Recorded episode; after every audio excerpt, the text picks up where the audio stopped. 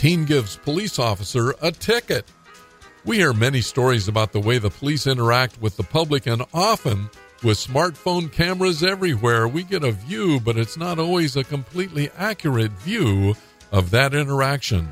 When I grew up, I was taught to respect the police and to trust them. Now there are so many different views, some deserved and some not. We are all so easily swayed by the media and often form opinions without all of the information. So when I heard the story about a Baytown, Texas teen, Annie Jones, who saw a police car parked in a clearly marked fire lane near her apartment complex and read that she wrote a ticket and placed it on the police car, I wondered, how will this end? How will the police officer react? I continued to read. When police officer Tommy King saw the ticket, he began laughing. Annie's ticket asked the officer to pay $10 to the apartment manager.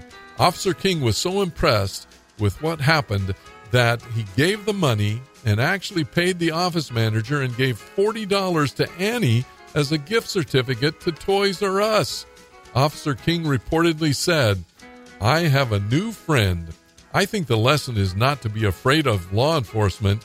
We're here to help, he said. Officer King's reaction reaffirmed what many folks taught me a long time ago. Nice job, Officer King. Now that's good news.